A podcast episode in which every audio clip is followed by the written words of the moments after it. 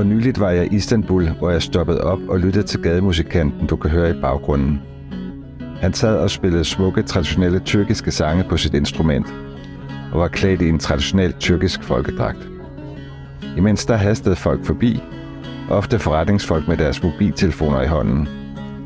Et syn, vi kender fra rigtig mange steder i verden. Bag gademusikanten var der udsigt til byens flotte gamle moskéer, men også byens højhuse i glas og stål, som rummer byens finansielle centrum. Besøger du Istanbul, vil du straks opleve, at det er kontrasternes by, og en by, der ikke minder om andre store byer i verden. Det er Tyrkiets største by med mere end 15 millioner indbyggere, og så er det den eneste by i verden, der ligger på to forskellige kontinenter. Det europæiske kontinent og det asiatiske kontinent.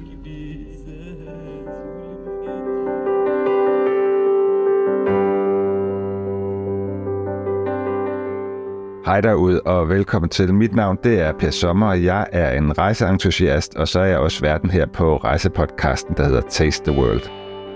Er det første gang, du lytter med, så kan jeg fortælle dig, at jeg laver denne rejsepodcast, fordi jeg elsker at rejse og gerne vil inspirere til rejseoplevelser, der har en eller anden form for kant. Det kan fx være at fortælle om anderledes måder at rejse på, eller ved at sætte fokus på destinationer, hvor de fleste ikke lige har tænkt på at tage hen. I denne episode, der handler det om Istanbul. Det er faktisk en af de mest besøgte byer i verden. Men vi kommer ikke til at tale om de dele af Istanbul, som de fleste turister besøger. For eksempel den store smukke moské Aya Sofia eller den blå moské. Det kommer heller ikke til at handle om den store bazar og byens store shoppingområde omkring Taksimpladsen. I stedet der skal vi tale om nogle af de steder, som mange turister overser, og da jeg var i Istanbul her for noget tid siden, der mødte jeg danske Martin, der har boet i byen i mange år og kender byen rigtig godt. Og i podcast, der kan du høre hans fire bud på bydele, som har noget særligt at byde på, men hvor ikke mange turister finder hen. Og hvis du ikke lige får fat på navnene på de enkelte bydele, som vi taler om, så kan du gå ind på tasteworld.dk-istanbul, og her der kan du finde en oversigt og, øh, over de her bydele og hvordan man staver dem. I podcasten giver Martin også en masse praktiske råd til, hvordan man skal besøge Istanbul. Det er alt lige fra drikkepenge til sikkerhed og hvad det er for noget mad, man skal spise, hvornår man skal besøge byen. Martin, jeg mødte dernede, han står bag hjemmesiden og Facebook-siden mitistanbul.dk, som jeg varmt kan anbefale, du også går ind og kigger på. Den er spækket med gode råd og baggrundsviden omkring byen. Martin ved rigtig meget om historie, og det skriver han også om øh, inde på hans side. Inden vi går i gang, så vil jeg bare lige opfordre dig til at gå ind på tasteworld.dk og tilmelde dig mit nyhedsbrev. Det gør du på forsiden ved at scrolle helt ned i bunden. Så får du nyt hver gang, jeg har lavet en ny rejsepodcast eller nogle nye rejseartikler. Jeg skal nok lade være med at spamme dig. Og når du tilmelder dig lige nu, så får du også min nye e-bog helt gratis. Den handler om at lege sin bolig ud på Airbnb og tjene lidt ekstra penge til rejsebudgettet. Det er noget, jeg selv har gjort de sidste mange år, og i den her e-bog, der deler jeg ud af mine egne erfaringer, men jeg fortæller også lidt om de love og regler, der gælder. Og du kan også blive lidt klogere på, hvilke skatteregler der er, og hvor meget man kan tjene skattefrit. Jeg kommer også med en masse praktiske råd til, hvordan du kan skabe den bedste oplevelse for dine gæster, øhm, hvordan du får nogle gode anmeldelser, og jeg kommer også et bud på, hvordan du kan sætte den rigtige pris. Men nok om et nyhedsbrev og Airbnb, lad os komme i gang med interviewet med Martin. God fornøjelse.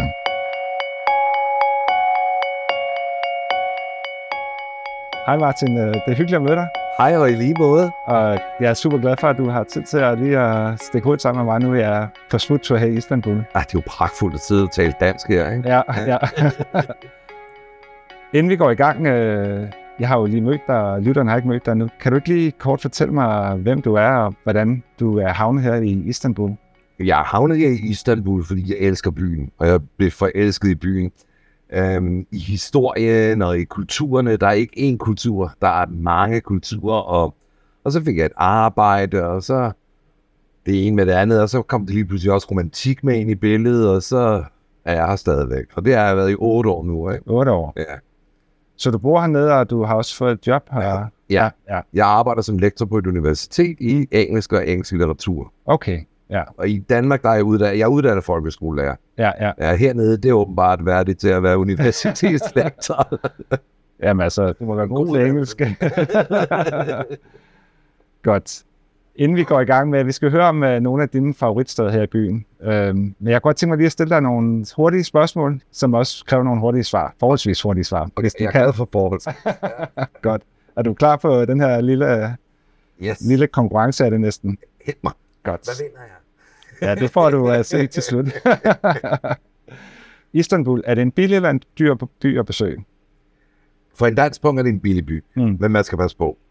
Det Ja. kan sagtens blive dyr, ikke? hvis man bor de forkerte steder, går på de forkerte restauranter. Altså, der er jo turiststeder, jeg vil kalde dem fælder, Ja. ja. og så er der ikke turistfælder. Heldigvis flest af det sidste. Bare et hurtigt priseksempel. Hvis man skulle have en sådan god middag på en restaurant, hvad, hvad skal man så lægge af penge? For det første, så er der ikke alkohol på en god restaurant, eller jo, det er der på hotellerne. Mm. så hold dig derfra. Men hvis man går ud i et nabolag og finder sådan en, en, en lokal grillrestaurant, så hvis man er to mennesker, så og siger 1.500 lire, ah, inflation, så 200 lire måske, ikke? Altså hvis man siger under 100 kroner i hvert fald. Ja, altså, Ja. fordi man, altså 100 lire, det er cirka 50 kroner på dansk. Lidt mindre endda. Ja, lige nu. Ja. så altså, hvad siger du? 100 kroner per person på, øh, for en træretters, Ikke per person for et par. på en træretters menu? Og, jamen igen, Eller man har jo sådan lidt, så, så skal man jo gå på sådan en, en, en det er lidt, der, der er så svært hernede. Hvis man går på sådan en traditionel tyrkisk meyhane, Mm. hvor man får alle de der messer, først de der små øh, forretter, en arm, man sidder og spiser med brød, og man, man øh, bestiller måske en flaske raki, eller også så man bare til øl, man kan også få vin selvfølgelig de steder. Selvfølgelig så løber prisen derud af, den kan sagtens blive 500 lire per person, så det vil sige, hvad en to- 250 kroner, ikke? 200 kroner Ja, ja. per person, ikke? Og der er man ikke engang startet i Danmark endnu næsten. Ja, men jo ikke is til selv. Godt. Vi rykker videre til næste spørgsmål. Kontant eller kreditkort? Jeg vil klart anbefale kort. Mm. Man bliver snydt mindre. Det er lettere at kunne gå ind og stoppe en betaling, hvis der er gennemført noget ulovligt. Mm. Og der er mere sikkerhed med det. Og, øh, og så kommer det selvfølgelig også an på, hvilken bank man har. Jeg vil klart anbefale, og det får jeg ikke penge for at sige, øh, øh Revolut for eksempel, som man kan få i Danmark. Øh, de har en smadregod kurs, der er helt vildt reel, og man kan betale med sit Apple-kort, det vil sige med sin mobiltelefon, man kan bruge fysiske kort osv. osv. Og de venner, jeg har, der kommer herned og besøger mig med Revolut, de sidder altid og klapper i hænderne. Mm. Og en gang var der en, han betalte nogenlunde samme beløb med Revolut, og så skulle han betale med sit danske betalingskort også. Og han var ked af, at han betalte med sit danske kort. Ja, hvad var det? Var det måske 10 kroner dyrere, ikke? Mm. Men det, var, men, men, men det er stadigvæk, altså det er det penge at spare en lang løb. Ja. Og man kan betale med kort over det hele, eller hvad? Stort set. Ja. Hvis man køber en pakke smøger, så vil de bede en om at give en lire mere. Mm. Fordi de skal betale for, tra- øh, for overførslen. De tjener jo ikke noget ved at sælge en pakke smøger. Nej, okay. Hvad med drikkepenge? Det giver man. Ja. Nogle caféer og restauranter, de smider selv drikkepenge på prisen. Mm. Service Mm. øh, gebyr, så lægger jeg aldrig selv drikkepenge. Men ellers er det gerne sådan 10 procent. Mm. Ikke? Men mindre, at jeg bare er et sted, jeg får en øl, en kop kaffe, to, et eller andet, og jeg, så gør jeg det ikke. Okay. Og drikkepenge, lad være med at betale det med kort, det smider man kontant. Okay, så det gør man ved siden af. Ja. Hvad er den bedste tid at besøge Istanbul på? Altså hvilken årstid? Forår og tidlig efterår. Mm. Og hvad er forår hernede? Og hvornår er det efterår? Som regel er det jo midt april, ikke? Mm. og så maj, juni. Juni er faktisk en god måned også at besøge. Alle tre måneder kan man regne, øh, rende ind i regnvejr. Mm. Men, øh, men, men det opholdsvejr udenfor. Også selvom det regner, så er de rigtig gode til hernede at, at have parasoller og have markiser, og hvis det skulle blive lidt køligt, jamen, så bliver der tændt for gasvarme. Ikke? Mm.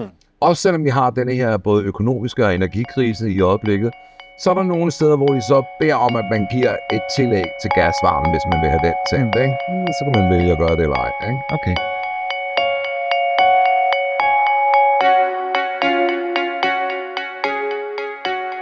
Og hvad med sikkerheden? Er, er det en sikker by at besøge? Ja, det er jo et godt spørgsmål. Det kommer også an på, hvor man er henne. Og jeg, jeg må sige, jeg synes, det er sikkert. Men man skal også lige passe på, hvor man går. Fordi at byen er, er, er jo kæmpestor. Det er jo ikke en by, som vi kender det for noget i Danmark. Det er jo London blinder jo ved siden af det her. Berlin er jo bare en lille prik. Øh, øh, den er jo mega stor, og den er delt i så mange områder. Så jeg synes, at, at det handler om de områder, man går rundt i. Lad være med at gå rundt i noget område efter mørkets frembrud alene. Gå altid en gruppe sammen. Øhm, og øh, hvis man føler ubehag, jamen, så gå ind på den nærmeste café, man finder. Der vil højst sandsynligt være et eller andet sted, der vil have, der vil have åbent. Så gå ind der. Vent, føl dig sikker. Måske få dem til at ringe efter en taxa. Og, og, øh, og det igen, men det kommer an på, hvilket område man befærdes i. i det her område, hvor vi er nu i Kattekøje, jeg har aldrig følt mig usikker her i centrum af Kattekøje. Mm. Men det har jeg da gjort på den europæiske side mange gange. Um, men igen, det kommer også an på, hvor, hvor jeg har været henne. Hvad er det, man skal være nervøs for, eller hvad er det, holde øje med? det er jo bare, altså, vi har en økonomisk krise i øjeblikket, og en økonomisk krise, det afler altid øh, gadekriminalitet, ikke? altså tyveri. Ikke? Lommetyve? Lomme, lommetyve, eller direkte, altså, så hit med pengene, ikke? eller også så bliver det banket ned. Ikke? Okay. Så, så på den måde kriminalitet.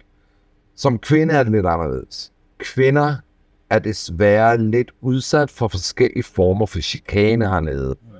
Og i særdeleshed øh, udlændinge, øh, vesteuropæiske, ja, og tyrkiske også, ikke? Men, men fordi at man i Nordeuropa, vi klæder os lidt anderledes. Vi er mindre konservative i vores påklædning. Så, øhm, så der kan godt komme nogle kommentarer. Og igen, så lige for at måske være en anelse mere konservativ påklædt. Det vil sige, nederdelen må gerne lige gå lidt over knæene, men ikke for langt over knæene. Mm. Og overvej, hvilken top man har på, altså som kvinder. Jeg skal bare sige, at vi sidder på en café, så hvis der er lidt snak i baggrunden, så er det derfor. Yeah. der er de kommet nogle gæster ind. Godt. Lidt om maden. Øh, hvis du skulle vælge en ret hernede, du skulle anbefale til folk, hvad skulle det så være? Ah, men altså, det er ikke fair. okay. Jeg vil hellere sige de retter, jeg synes, man skal holde sig fra, okay. men alle folk synes, man skal smage. Og det er sådan noget som kokodat. Kokodat, det er, det er hakket endetarm. Øh, der er godt krydder smidt i brød med noget salat. Og alle folk, alle tyrker vil simpelthen sige, du, du, du kan ikke lide kokodat. Ah, man, hvad er du for en? Det er helt vildt med det, jeg forstår det ikke. Men, men ellers en yndlingsret, jamen, det må være sådan noget som iskender. Det er sådan en god ret. Og hvad er det? Iskender, ja, hvad er det? Det er døner. Døner, det er det, vi i Danmark kalder en kebab. Ikke? Altså det der kød, der står på en stylte, og så bliver det snittet. Mm. Og så øh, bliver det lagt på brød, øh, på pizzabrød, bliver det lagt på en tallerken. Og så kommer der noget yoghurt på, så er noget grillet øh, peberfrugt, og så til sidst smørsovs over. Ja. Altså det er sådan et, et, et, et hjerteanfald så lad os vente på så, ikke? Og så skal man lige slutte af med en kyneffe, det er desserten, ikke? Ja. Det er sådan, det er, jamen, det er jo, det er uhyggeligt. Altså, kyneffe, det er grillet ost i sukker. det er en hjerteanfald. Kolosoroltalet, det knaller det ud af.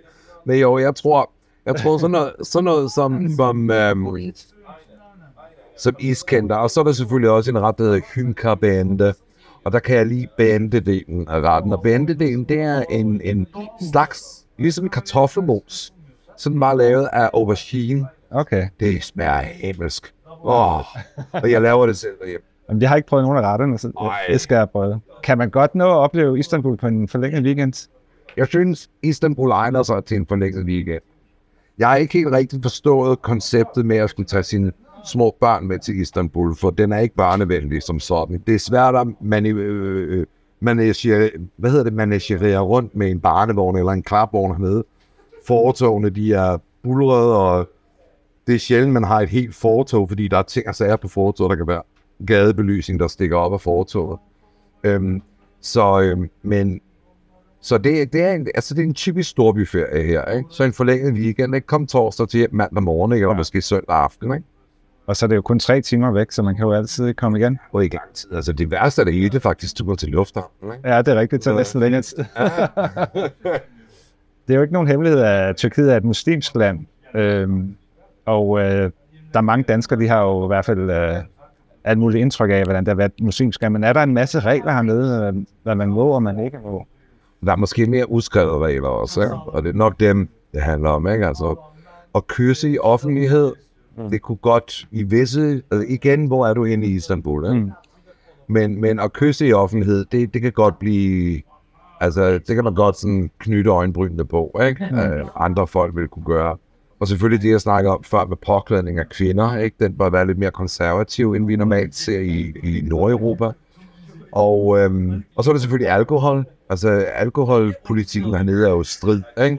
Men det, det er jo islamisering af, altså den politiske islamisering af, af, af islam, ikke? Øh, den måde, man, man, man gør det til, til haram, altså en synd at, at skulle drikke alkohol. Og det kan godt ske der, men det er der også i kristendom. Derfor får man alligevel et glas vin i kirken, ikke? Ja. Øhm, Men øhm, så, så nogle rigide alkoholregler, også dyre alkoholregler, øh, af dyre alkoholpriser, ikke? Ja, det er ikke alle restauranter, man kan få alkohol på, vel? Nej, det er fortal. Mange restauranter, de vil så kunne tilbyde noget i en kop, altså en kaffekop, ikke?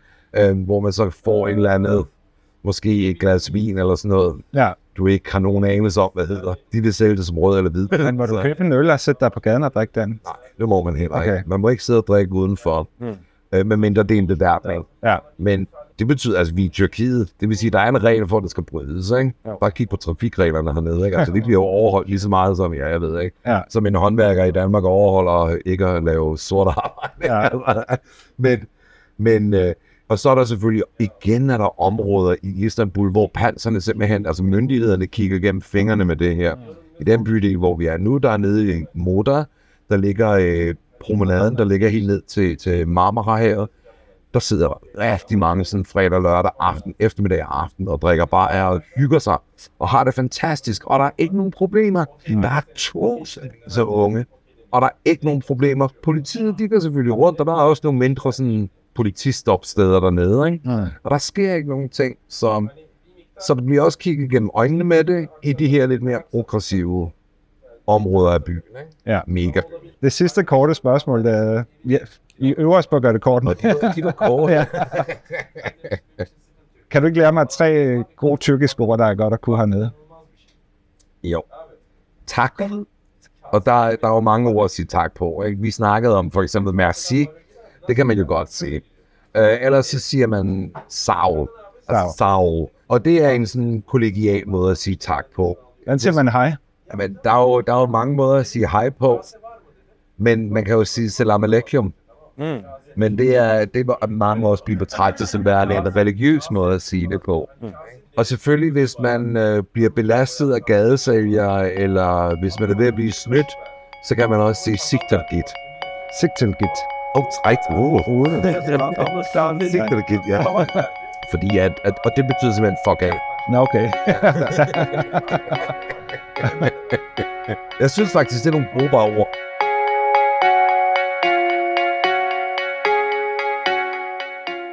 Nå, men vi skulle jo væk fra de der larmende gæster. Det er jo irriterende, at man ikke kan få fred og ro på en café.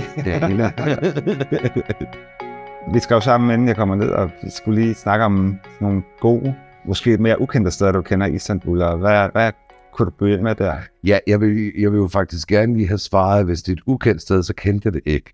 Men, uh, For de fleste danskere er ukendt måske. Ja, ikke? Altså sådan mindre udenlandsk turisme. Og der har man så øh, områderne, altså for eksempel som du er her. Jeg mener jo så, at, eller synes så, at så handler det mere om at besøge Istanbul og deres områder, ikke? Og, øh, og for eksempel, hvor du er her, Kattekøj, det er sådan et sted, hvor man tænker, hvad kan man gå herhen og opleve? Men der er masser af ting at opleve. Man skal bare lede lidt efter den, eller have en specifik interesse. Der er små museer, der er en masse forskellige øh, gallerier og sådan noget herover, men det er sådan øh, niche-interesser.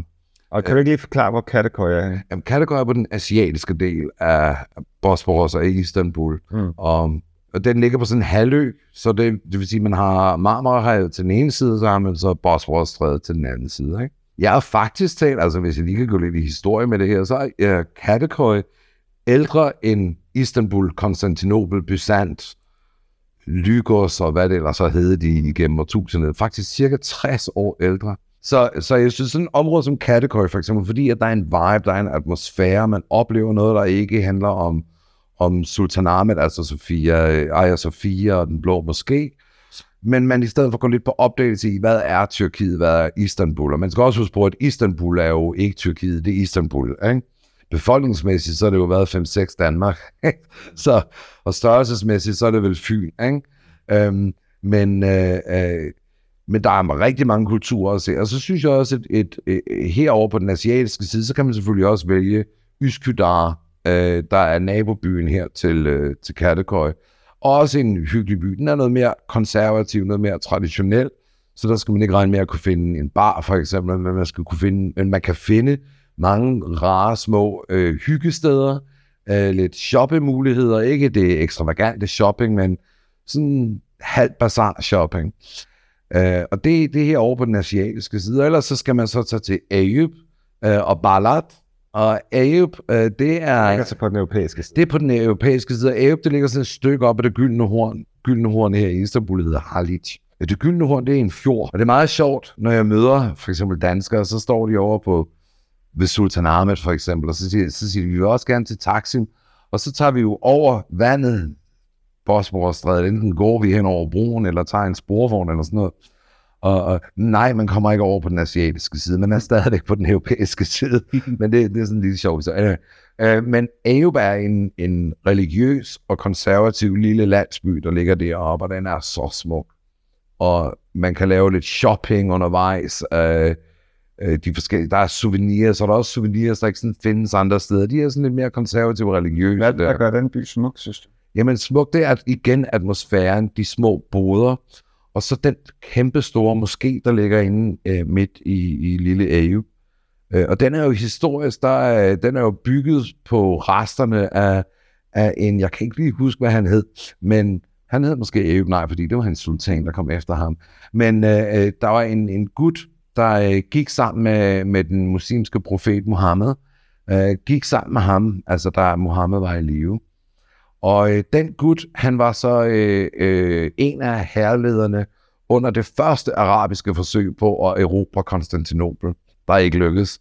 Og øh, hans rester ligger så begravet derude, og der har man så bygget den her moské. Og man kan stadigvæk, altså der er lavet, også nu er der så, der er her for få år siden, blev der så, øh, man lavede noget restaurering derude, og man byggede så øh, et lille slags museum, mausoleum eller sådan noget der stil, op omkring hans jordiske rester, og der kan man så komme ind og se dem, og selvfølgelig kan man også komme ind og se moskeen og gården, der er rigtig, rigtig smuk, har nogle fantastiske mosaikker. Um, Må jeg lige høre, når du siger måske, må man som turist gå ind og besøge dem? Ja, øh, selvfølgelig når der er bøn, så går man ikke ind. Og der er bøn fem, fem gange om dagen, men, men øh, jeg tror ikke, der er så mange, der måske går ind ved fem-seks tiden om morgenen. Men, øh, men når der er bøn, så, så går man ikke ind. Og der vil være skilte, for eksempel med hvilken påklædning man skal have, hvis man er kvinde. Så er der jo visse steder, man så heller ikke må gå hen i måske. Ikke? Men så, øhm, så, er der, øh, så er der ofte, at man vil kunne låne noget beklædning, noget hovedbeklædning og ovenkøbet også en kåbe og kan tage ud over sit tøj for at besøge moskéerne. Det synes jeg faktisk, man er ret venlig til her i, i Tyrkiet. Og sige, hey turist, kom og se, hvad vi har herinde. Ikke? Og det er faktisk ret dejligt. Jeg kan godt lide, jeg kan godt lide det. Ikke? I stedet for at skabe det hemmelighedskrammeri og fjendebilleder og sådan noget. Ikke? Så det kan jeg godt lide. Må man fotografere i moskéerne?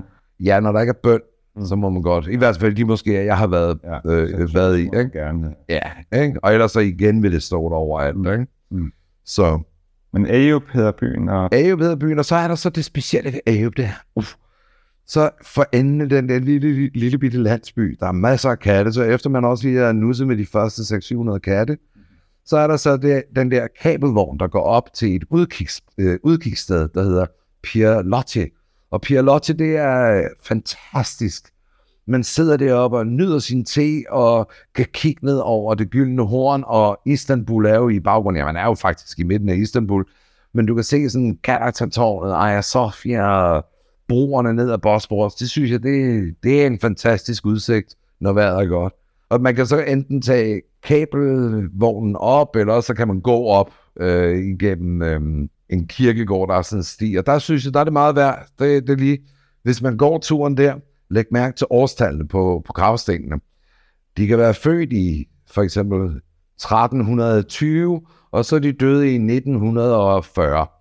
Og det er så fordi, at man i Tyrkiet lavede om i, i årstanden i kalenderen, blev lavet om i de første 10 år af, af Atatürks øh, nye republik. Mm. Øhm, så det er jo meget sjovt, at man kan se, at der er nogen, der har levet lang tid der. Ikke? Men, men førhen, der fulgte man de muslimske kalender. Ja. Så, øhm, så den, den synes jeg, det er sådan en lille sjov ting, en spøjt ting. Og så fortsætter over på den europæiske side, så er der også en lille landsby, der hedder Ortaköy, og den ligger under Bosporusbroen.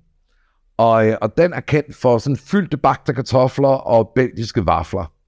Og der er masser af lækre restauranter og caféer der, og bar er der også, og souvenirshop, og hvis man er til Starbucks kaffe, det har de del med os. Øhm, så øh, den kan jeg klart anbefale Ortaköy. Men ikke Starbucks, hvad? Jeg, jeg, jeg, jeg gider ikke så. Tyrkisk kaffe er jo... Ej, ja, tyrkisk kaffe, det er sådan noget, det kan jeg drikke, hvis der er et toilet ved siden af mig. Altså, det er sådan noget, det, det står bunden. Og man kan gå på Starbucks der, men hernede skulle man nok tage en lokal café. ja, ikke? Altså, dem har man så mange af, det, men det, det kommer jo også an på, hvor man er henne Mm. til at få en god kop kaffe, ikke? Men ellers te fylder rigtig meget ned. Ja, te, det, det er jo også noget, der kom efter republikken, hvor at førhen, der havde man fået kaffe fra områderne, de tyrkiske, osmanniske områder, der ligger inde i Syrien nu, i det nuværende Syrien, men dem mistede man jo. Mm. Øh, og, øh, og så øh, skulle man jo finde ud af, hvad kan vi så drikke en varm drik, fordi kaffen blev simpelthen for dyr for, for tyrkerne at få af. Og så blev det så til, man, man prøvede på at udvinde te, og det lykkedes ikke helt i første omgang. Så fik man te fra Georgien, og så begyndte man så efterhånden at plante omkring i, var det 40'erne, op i, ja, sidst i 40'erne, der fandt man ud af en tesort, der kunne gro der blandt, øh, fra rise til trapseren. Og, øhm, og det er så den te, vi drikker nu. Den er den med bitter, men, øhm, men man drikker meget af den. Men man kan få masser af sukker. Masser af sukker, og hvis man gerne vil have sin te skal være noget mildere, så skal man så sige achik achik. Okay. Det betyder mild Ah, okay. eller tynd. ja. ja. Så det er faktisk de steder, jeg er i Istanbul. Tror jeg, jeg nævnte også lige Balat før, og Balat, det nævnte jeg i flæng der med Ayub. Det ligger sådan mellem Eminenø og Ayub på den europæiske side. Og, og Balat, det er også en lille, et lille område. Det er meget græsk inspireret, det er også der, hvor du har den ortodoxe patriot, for eksempel, han er også der. Øh, og den græske højskole, øh, nej, hvad hedder det, gymnasie, ligger også der, og, og husene, de er sådan meget specielt farvet, de er en meget farverig bydel, og kultur og kunst Mm. kommer man for der, ikke? Ja. Så det, den vil jeg også lige stå på trummen med, at den kunne man også måske lige tage et smut forbi. Problemet er det, det er, at når man er der, hvad skal man så? Og så vil jeg sige, nyd det. Nyd atmosfæren. Og det jeg synes, at man glemmer, når man er turist i det hele taget. Jeg glemmer det, hvis jeg er storbyturist i Berlin, for eksempel. Så er jeg ekspert i at glemme at nyde ambiensen. Mm. Og det tror jeg, de fleste også er, når man kommer til Tyrkiet, ikke? fordi man okser rundt for at tage på museum det ene efter det andet. Ikke? Altså det, man har hørt om i historieundervisningen derhjemme. Og det er simpelthen lige at sætte sig ned, nyde ambiensen. Ikke? Mm. Og der mener jeg jo, der er nogle steder her i, i Istanbul, som for eksempel Kadıköy centrum, at, at man, kan, man virkelig kan læne sig tilbage og nyde det. Ikke? Altså du har, du var jo selv over i, i barområder, der går rundt og se, hvad der sker der her i jo, ikke? Jo, fantastisk. Altså, og, og i denne her bydel, hvor vi sidder nu i Hjelte Germany, der er det caféer i allerhøjeste grad, ikke? Og, og se, at folk går ud, unge folk går ud, der er vildt progressive, ikke? Men går ud og har en fest over en kop te. Det, det tror jeg ikke, jeg har set i Danmark. Måske til et møde i Indre Mission eller sådan noget. Det kan godt ske. Men det, og det synes jeg også er rigtig fedt, at der er den gode plads til det. Om de så, når de ikke gider sidde og drikke te mere, om de så går hen på nogle af barne, det kan jo selvfølgelig godt ske, ikke? Men, men jeg, jeg kan godt lide den Jeg vil også sige som besøgende, man, ja, man er jo besøgende, men man føler sig lidt som lokal alligevel, når man Ja. er i de her områder her. Altså, Gå ind, i en, gå ind i en forretning, ikke? Altså, de stopper jo ikke med at snakke. ja, det er rigtigt. Og nu er du lokal. Nu har der været et par nætter. Ja, ja. Så Nu kan jeg næsten sige tak. det er meget svært ord ja, savl er nok det længste. Ja, det er altså, fordi det minder meget om det, vi spytter ud over. Ja, ja. Ja, når vi ligger af den. Så nåede vi til vejs ende, og tak fordi du lytter med hele vejen. Men også en kæmpe stor tak til Martin nede i Istanbul, fordi han vil mødes med mig og dele ud af sin store viden omkring Istanbul. Hvis du vil vide mere om Istanbul, så har jeg skrevet en række artikler om byen, og dem finder du inde på tastetheworld.dk. Du skal også gå ind og følge øh, Martin på hans Facebook-side, der hedder Mit Istanbul, hvor han deler en masse nyttig viden og information omkring byen, og det er alt fra hverdagsliv til historie til nye ting, man skal opleve nede i byen. Hvis du kunne lide det her afsnit i dag og lytter med fra Apples podcast-app, så vil jeg gerne opfordre dig til at gå ind og give min podcast en anmeldelse. Det vil jeg sætte kæmpe stor pris på, øh, fordi jo flere der kommer med en anmeldelse, jo flere kommer podcasten også ud til. Det er bare sådan, algoritmen hos Apple virker. Har du lyst til at høre andre rejsepodcasts, så har jeg efterhånden lavet en masse, og du finder dem alle sammen inde på tastetheworld.dk. Her har jeg lavet en oversigt over alle de her podcasts. Men ellers burde de også være i din podcast-app, som du lytter på lige nu. Men jeg vil slutte af for nu, og øh, jeg håber, vi lyttes ved en anden gang. Kan du have det godt.